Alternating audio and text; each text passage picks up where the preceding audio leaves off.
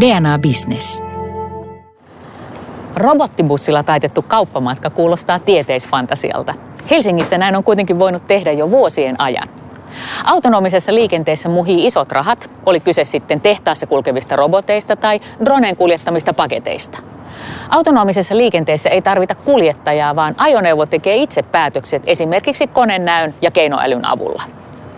Mobiiliverkkojen kehittyminen ja 5G sysäävät jälleen uutta vauhtia myös autonomisen liikenteen kehitykseen. Mutta milloin minun mökkimatkani Pyhtäälle taittuu robottibussilla? Entä milloin drone tuo lounassalattia toimistoon? Näistä teemoista puhumme tänään. Minä olen Salla-Maari Muhonen ja kuuntelet DNA-bisneksen Teknologia Suomi 2020 podcast-sarjaa. Nousin äsken ihan tavattoman söpön pikku pikku bussin, joka on robobussi kyytiin. Ja vieressäni tässä on asiantuntija, innovaatiojohtaja Oskar Nissin Metropolia ammattikorkeakoulun äh, eikö se autonomisen liikenteen innovaatiokeskuksesta. Älykkään liikkumisen Älykkään liikkumisen innovaatiokeskittymästä. Ja hän jos kuka pystyy varmaan kertomaan, että mitä tässä nyt oikein tapahtuu. Että me ollaan tässä pikkuruisessa, eikö tämä ole lasikuitua vai metallia tämä oppa? Aivan. Ja meitä on siis, niin kuin tässä on kahdeksan hengen istumapaikat, jotka on vastakkain, ei peräkkäin niin kuin normibussissa.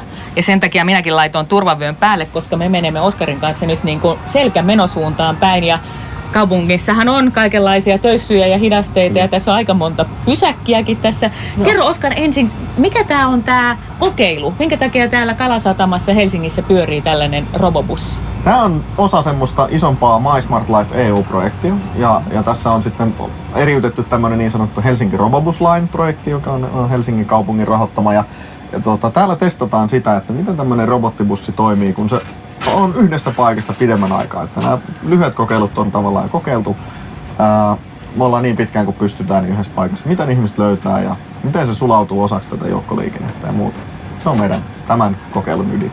No miten tämä tämmöinen robobussi nyt sitten kulkee? Voin vinkata, että en ole nyt Oskarin kanssa ihan kahdestaan, vaan täällä on, ei saa sanoa kuski, vaan operaattori, Kyllä. jolla on hämävästi vielä vähän tuommoinen niin pleikkaohjaimen näköinen pelinohjaaja. Mä en tiedä, onko tämä teidän innovaatiokeskuksen kundien niin kuin vitsi, että ei mitään rattia, vaan tehdäänkin tuommoinen ohjain, niin on vähän semmoinen jännempi juttu. Mutta tosi mielellä. Miten tämä toimii?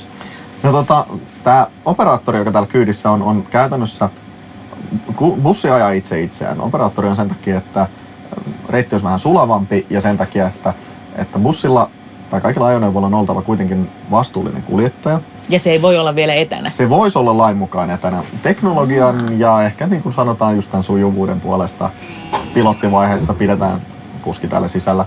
Toi Xbox-ohjain on sitten, se helpottaa, helpottaa meillä tota, sitten tämä niin kuin tiettyjä operointijuttuja tässä, mitä saattaa tulla vastaan.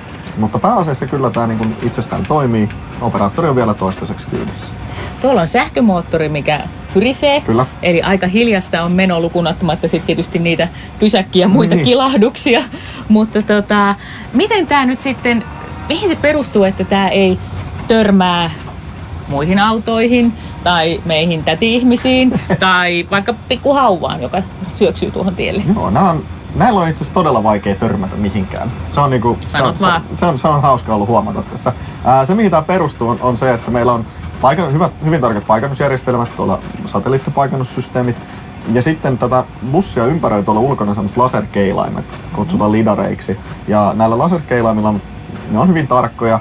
Ää, ne näkee oikeastaan koko bussin ympäristön ja, ja siellä liikkuvat ihmiset ja sitten nämä rakennukset, joita se sitten tämä bussi käyttää esteen tunnistukseen, ja sitten myöskin paikannukseen, eli siihen, että mistä se tietää tai missä kohti tietä liikkua, niin, niin osittain myös näiden lidareiden avulla tehdään se.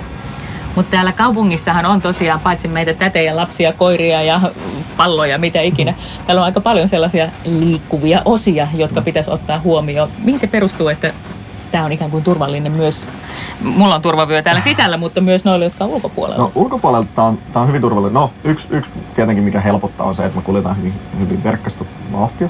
Mutta toinen juttu on se, että tämä näkee tosiaan ympärilleen. Eli ihminen näkee sen tietyn, tietyn sektorin, mutta tämä näkee joka puolelle 360 astetta hyvin kauas. Jossain tilanteessa jopa esteiden ali Oho. ohi. No se on vähän, riippuu vähän mallista tästä nyt ei ehkä niin hyvin. Ää, mutta se niin kuin näkökenttä ja sitten ei tule tämmöisiä nukahduksia ja, ja keskittymisen herpaantumisen, että tietokone on hereillä ja, ja valpas koko ajan. Ympäri vuorokauden. Kyllä. Oskar, sä sanoit, että tämä tosiaan kulkee verkkaiseen tahtiin niin kuin kulkeekin, mutta eikös tällä nyt periaatteessa saisi mennä lujempaa? Miksi hidastellaan? Me saataisiin ajaa ihan niin lujaa kuin mitä tuo tieverkosto tuossa antaa, antaa myöden. Eli kolme neljää kymppiä Kolme neljää kymppiä sitä luokkaa, kyllä. Ja Pääsisikö tällä niin no, tällä teknisesti voisi päästä sinne 40 luokkaan, mutta ei ole koskaan kyllä vielä sitä kokeiltu. Että tämmöistä paria kymppiä vähän alle ajellaan. Onko se niinku laitteen kestävyyden vai ympäristön kannalta? No se on turvallisuuden vuoksi, että periaatteessa se mitä ihmiset istuu tällä sisällä, niin heidän matkustusmukavuuden takia nämä jarrutukset osaa olla vähän, vähän äkkinäisiä ehkä vielä. Ää, ja sitten myös se, että, että se teknologia kehittyy tässä vielä niin kuin askeleittain, niin katsotaan, että miten se turvallisuus, turvallisuus edellä siis mennään. No miten tämä pysyy sitten tällä omalla reitillään? Mistä tämä tietää, missä pysäkit ovat ja mihin pitäisi mennä? Koska jos oikein ymmärsin, niin operaattori on enemmän niin kuin turvallisuussyistä hmm. täällä, eikä niinkään ajamassa tätä robottia. Kyllä. Operaattoria me kutsutaan vähän tämmöiseksi glorifioiduksi turistioppaaksi, että hän kertoo, mitä täällä tapahtuu. Ää, se, mihin tämä perustuu, on se, että me ollaan nauhoitettu tavallaan tämmöistä vanhaa termiä käyttääkseni. Tämä reitti ensin aluksi ja sitten, sitten tuota, robottibussi vertaa sitä, mitä se näkee ympärillään siihen, mitä, mitä on nauhoitettu aikaisemmin. Eli se käyttää näitä rakennuksia kiintopisteenä. Toinen, toinen metodi siihen on se, että, että tota, meillä on hyvin tarkka tosiaan tämä satelliittipaikannus. Ja sitten noin pysäkit ja reitin, reitin tuota, erilaiset piirteet, vaikka suojatiet, niin ne on siihen tiedostoon sinne aivoihin koodattu. Eli ne löytyy sieltä sitten. Sä sanoit, että rakennuksetkin on kiintopisteitä. Nythän tämä kokeilualue, eli Kalasataman jatkuvasti rakentuva äh, kaupungin osa täällä Helsingissä, niin kohtahan tuossa on jälleen uusia taloja. Nämä vastarakennut tuskin häviävät, mutta tota, miten tämä suhtautuu sit siihen, kun yhtäkkiä jossakin, missä koodausvaiheessa mm. ei ollut rakennusta, onkin tämmöinen vähän tavallista suurempi kiintopiste? Sitten sitä joudutaan sitä pohjakarttaa muuttamaan. Se joudutaan nauhoittamaan uudestaan. sitä on tapahtunut meillä melkein joka paikassa, missä me ollaan ajettu. Tuossa näkyy Suvilahti hyvin lähellä, missä ajettiin muutama vuosi sitten. Ja siellä itse asiassa oli aika isokin ongelma tämmöiset rakennuttavat, mu- muuttuvat rakenteet. Ja... Eksyykö robobussi? No se saattaa sitäkin kyllä tehdä. Ei kyllä kovin pitkälle, että se sitten yleensä pysähtyy, jos meinaa, meinaa kadottaa reitin, mutta siis se mitä se tekee on, että se yleensä sitten pysähtyy, jos ei se tiedä missä se on. Mutta teoriassa on kyllä mahdollista, että se luulisi olevansa väärässä paikassakin. Se ei ole mahdollista. Joo, kaupunkiympäristö ei ole Ei, kyllä. No vaikka täällä on koodattu reitti, niin mistä tämä robobussi sitten tietää pysähtyä siinä pysäkillään? Se on ihan koodattu sinne. Eli se on hyvin tarkasti, tämähän tietää tosi tarkasti oma sijaintinsa, niin tämä tietää myös tosi tarkasti, että okei, tuossa kohti on nyt se pysäkki. Sitten se toimi, suorittaa toimenpiteet, ajaa ajaa siihen pysäkille, avaa ovet, tai no moodista vähän riippuen, avaa yleensä ovet, odottaa jonkun aikaa, tai odottaa sitä, että ovet suljetaan ja sitten lähdetään. Eli tämä ei sinänsä reagoi siihen, mutta voisiko reagoida, että jos siinä olisi joku ja heilauttaa kättä tai vilauttaa jotain heijastavaa HSLn-korttia tai vastaavaa? Ähm, ei tällä hetkellä. Äh, ollaan ajettu niin sanotussa metromoodissa, mikä tarkoittaa Joo. sitä, että joka pysäkille pysähdytään, avataan ovet ja sitten lähdetään, kun ovet on suljettu. Tämmöiset äh, hailing-palvelut, eli niin kuin puhuit, he, heilautussysteemit, niin ne on vielä kehityksen alla. Ja yleensä tällä hetkellä teknologia perustuu siihen, että on matkapuhelin, missä sanotaan, että minä olen tässä, ota, ota minut kyytiin. Eli ei turhia pysähdyksiä. Joo, se olisi tavoite. Käytännössähän tällaisia robottiajoneuvoja on jo erilaisissa suljetuissa ympäristöissä, mm. esimerkiksi tehtailla ja mun mielestä satama-alueilla, joissa ei sitten ole näitä liikkuvia Kyllä. osia, kuten huolimattomasti pysäköiviä tai minne tahansa pyöräileviä tai käveleviä täti-ihmisiä tai sitä ihmisiä. Niin, niin äh, minkälaisia, äh, minkälaisia tota, haasteita sitten tämä me ihmiset täällä ei niin suljetussa ympäristössä tuodaan tälle robottiliikenteen kehittämiselle? Joo, tämä on tämä kaupunkiympäristö erityisesti.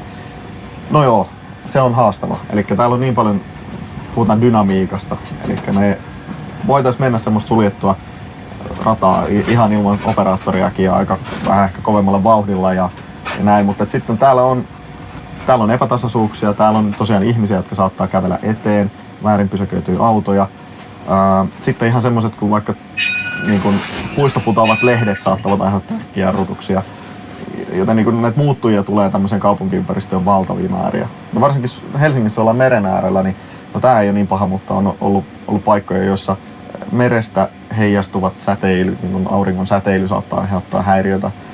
No joo, niin Suomessa ei se merestä heijastuva säteily ole ainakaan kuin osan vuodesta. Osan vuodesta kyllä, mutta... Miten Suomen ilmasto noin muuten?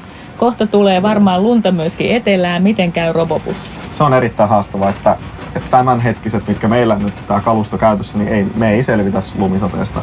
Ää, periaatteessa lumella voitaisiin ajaa ja muutamassa pakkasasteessa. Mm-hmm. Ky- hyvin kylmässä ei, ei, ei pystytä ajamaan ja sitten lumisade on vaikeaa. Se, kun on näitä heijastavia pikkuhiukkasia Kyllä, tämä lasertutkat ei tykkää tykkää tota lumihiutaleista. Ettekö te pysty ohjelmoimaan sitä, että osaisi lukea lumen? Kyllä.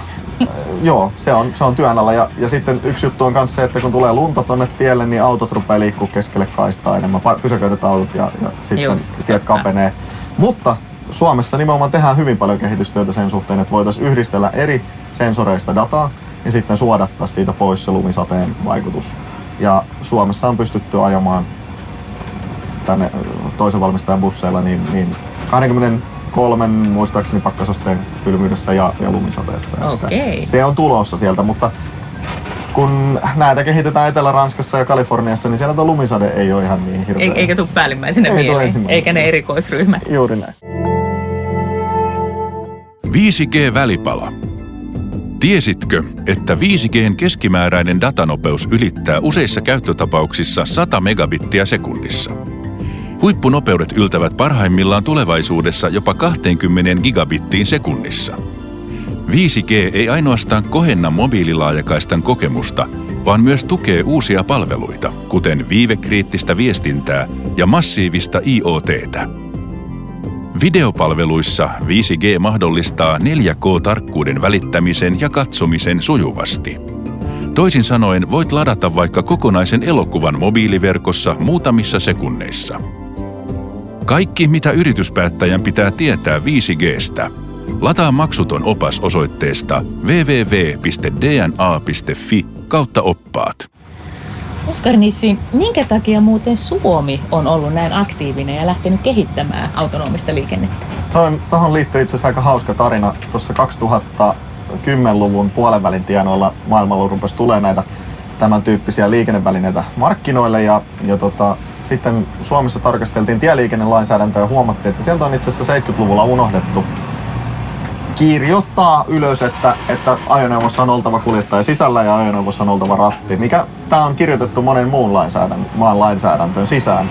Ja hyvin epätyypilliseen tapaan ehkä sitten tulkittiin tätä lakia tuolla ministeriöissä ja virastoissa siten, että hei, tämähän on niin kuin kilpailuetu, me voidaan sallia tota meidän periaatteessa yrityksille ja, ja sitten tutkimusorganisaatioille tämmöistä automaattista ajoneuvojen testaamista ää, tieliikenteessä. Ja oltiin käsittääkseni maailmassa ensimmäisiä, ehkä Sveitsin kanssa samaan aikaan, jossa, jossa pystyttiin näin tekemään, että saadaan ajoneuvo. Ja edelleen Suomi on ää, tältä prosessiltaan maailman nopeimpia. Eli meillä saaton lupaprosessin pyöräytettyä läpi alle kuukaudessa. Monessa muussa maassa se kestää puolitoista vuotta niin maksimissaan. Aika tai hienoa. Ei Eli byrokratia ei ole meillä esteenä, mutta mitä mieltä oot Oskar Nissiin siitä, onko meillä sitten kaikki riittävät taidot siihen? Onko meillä koodareita, onko meillä teknologiaa? Uh, kyllä ja ei. Sanotaan näin, että, että sen takia, minkä takia tämä kehitys on hyvin paljon tapahtuu, no Euroopassa kehitys tapahtuu hyvin paljon Ranskassa. Siellä on paljon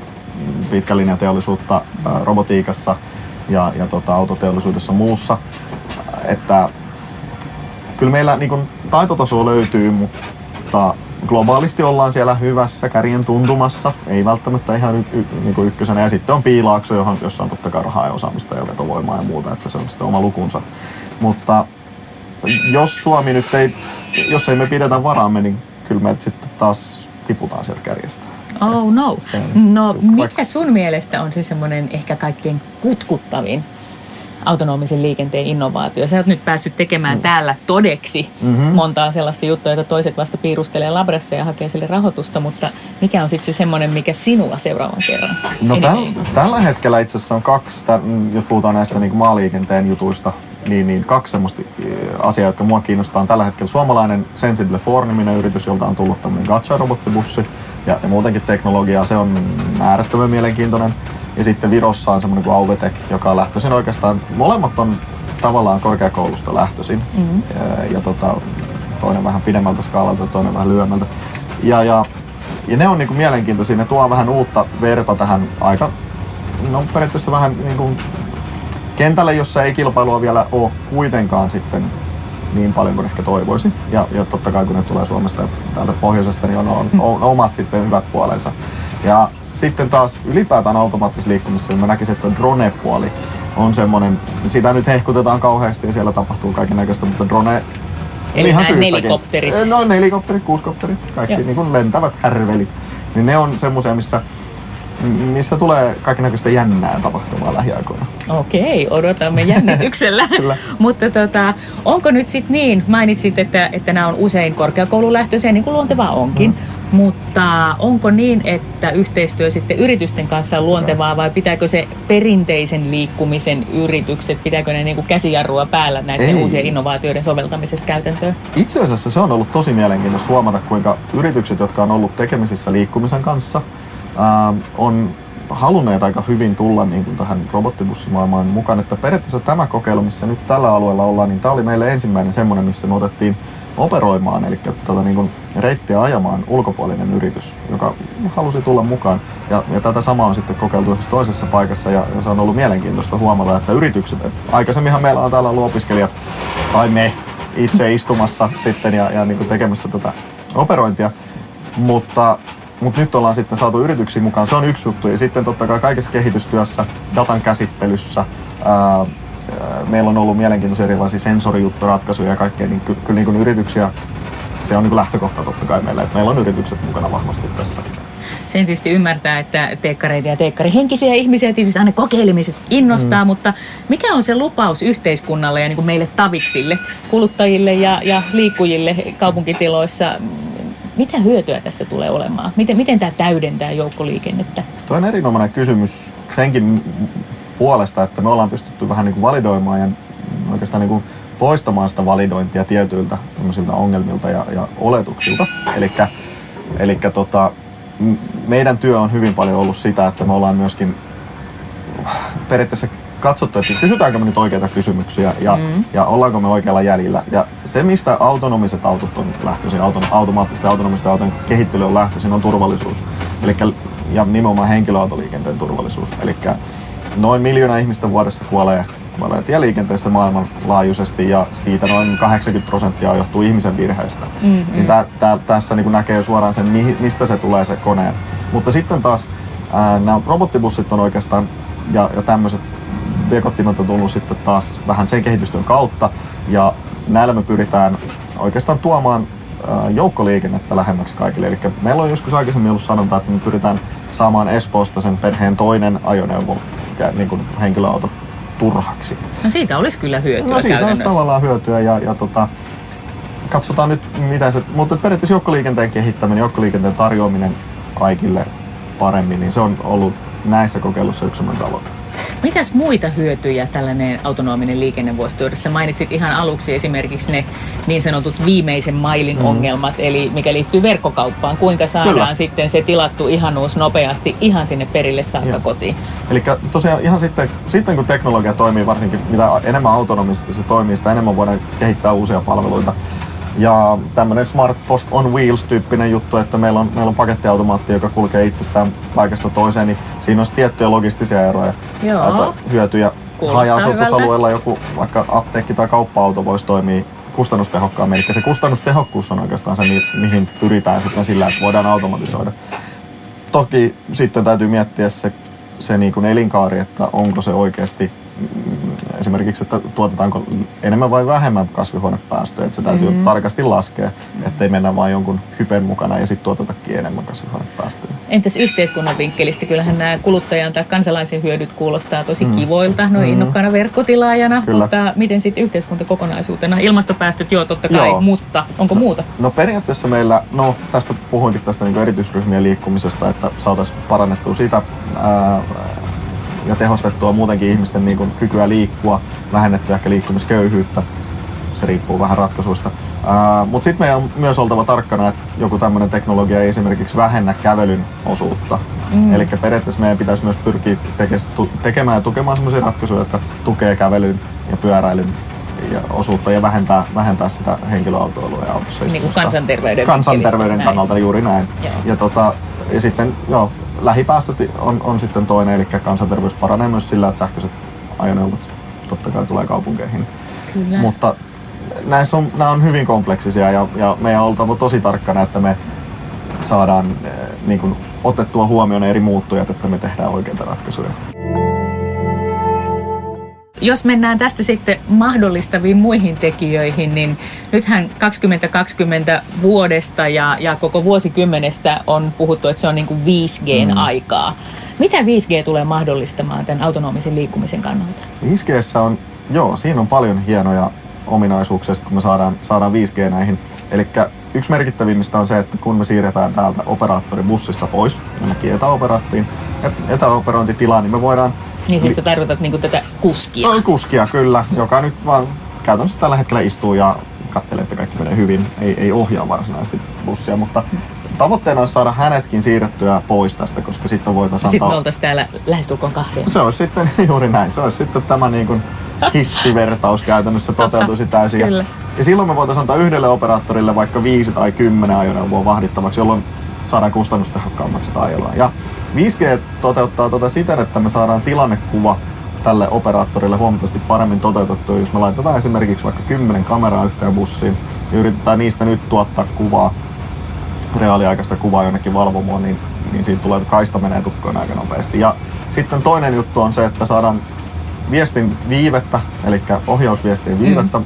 madallettua, niin silloin me voitaisiin mm, teoriassa vaikka ohjata ajoneuvoa kauempaa tai jostain etäältä siten, että se on periaatteessa reagoi melkein, melkein reaaliaikaisesti liikenteessä. Tähän liittyy sitten tiettyjä tietoturvaongelmia, minkä takia jotkut välttämättä ei halua sitä tekevä, tehtävän.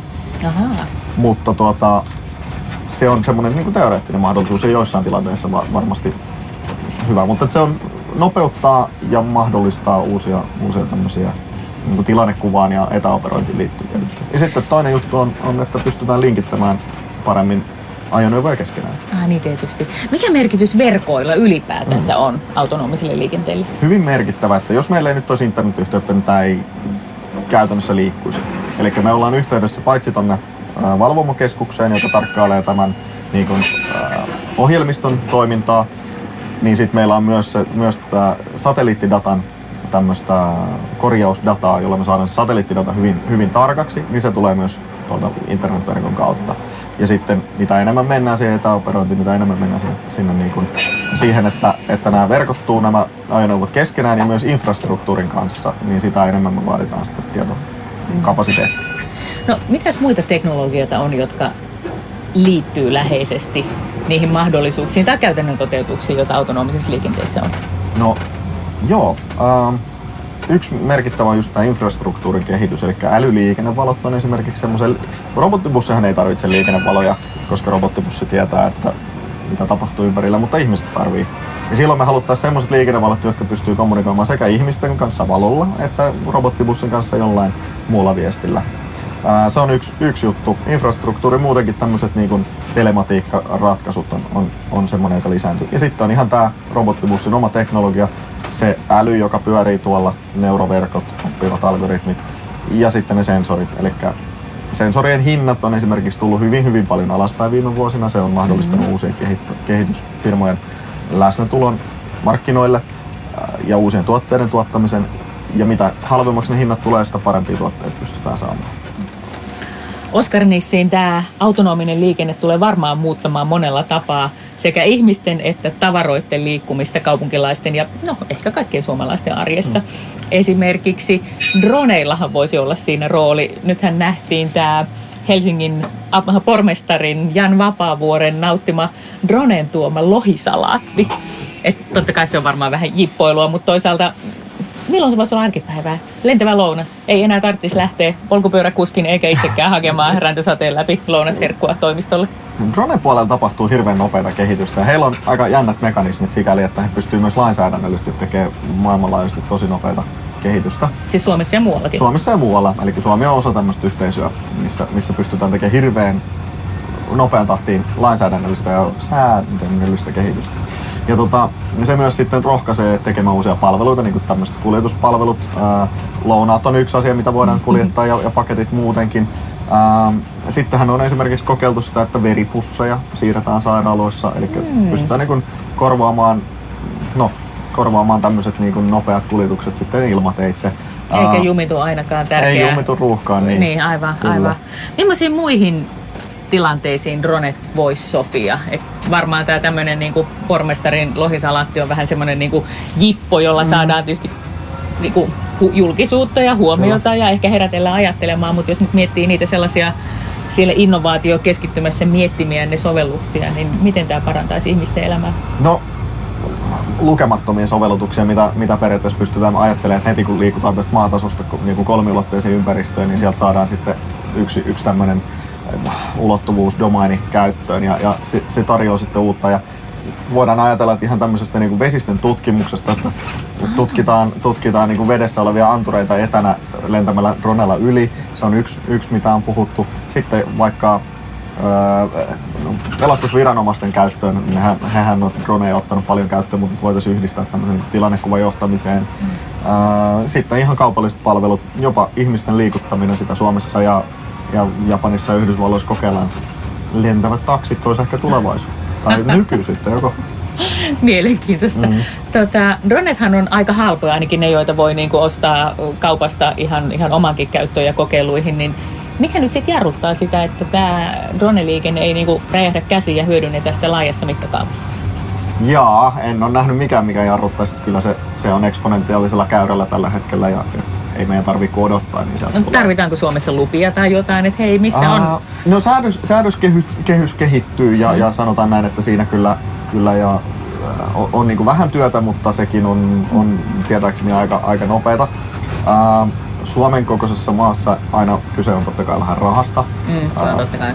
Piilaaksossa riittää rahaa, Suomessa vähän vähemmän, mutta sanotaan näin, että, että nyt on vaan niin kuin tekijöiden ja ajan paikka jos ajatellaan tulevaisuuden aukeamista tai sen avaamista, niin mikä olisi Oskar yksi semmoinen pullonkaula tai, tai käsiharru, mitä vertauskuva nyt haluaisi sanoa. Mikä olisi yksi sellainen asia, jonka sä haluaisit poistaa ja uskot, että se vaikuttaa siihen, että autonominen liikkuminen menisi ratkaisevasti eteenpäin? Oi vitsi. Tää tila, me ollaan nyt semmoisessa tilanteessa, että, tuntuu, että on, on rahaa, on osaajia ja, ja on niin kuin kehitystä ja intoa. Että et periaatteessa voi olla, että se on vain se aika, mitä me tarvitaan tällä hetkellä. Mutta yksi semmoinen juttu, mitä ollaan nyt hyvin paljon odotettu, on se kansainvälinen lainsäädäntö ja kansainvälinen tunnus, tunnistus siitä, että miten näitä robottibusseja oikeasti kohdellaan lainsäädännössä, erityisesti rajat ylittävässä lainsäädännössä. Että meillä nyt ei ole niin vaikeaa kuin tuo Keski-Euroopassa, jossa koko ajan joutuu ylittämään jonkun maan rajan. Joka maassa vähän erilaiset käytännöt, mutta... Eikö Euroopan parlamentissa jo painita tällaisen? Kyllä, ja YKssa UNECEn työryhmissä painitaan, mutta se työ tuntuu olevan aika hidasta ja menee aika detaljeihin. Että jos, jos multa nyt, kun kysyt tätä, niin sanoisin, että, että, että nyt voisi tulla se paperi, joka kertoo, että näin niitä käsitellään ja näin, näin niillä mennään. Ja toivottavasti se paperi olisi semmoinen tulevaisuuteen katsova ja, ja hyvä, jonka voitaisiin ottaa sitten käyttöön nopeasti. Tosi mielenkiintoista, Oskar Nissin kiitos kyydistä ensinnäkin ja kiitos tästä haastattelusta. Että mä luulen, että kiehtovaan robobussien ja muun autonomisen liikkumisen maailmaan 5Gnkin myötä, niin haluamme entistä innokkaammin mukaan. Kiitos. Miltä näyttää Teknologia Suomi 2020? Viekö tekoäly ja kuka vikisee? Mikä muuttuu työssä, kun kaikki digitalisoituu? Tämä kuusiosainen sarja vie meidät uudelle vuosikymmenelle ja saamme tarkastella teknologian kehittymistä kolmesta eri kulmasta. Vierailemme tulevaisuutta muovaavissa yrityksissä ja päästämme ääneen alan visionäärejä. Kuuntele siis muutkin jaksot, niin pysyt mukana digikelkassa. Podcastin sinulle tarjoaa DNA Business. Uuden työn ääniä. DNA Business.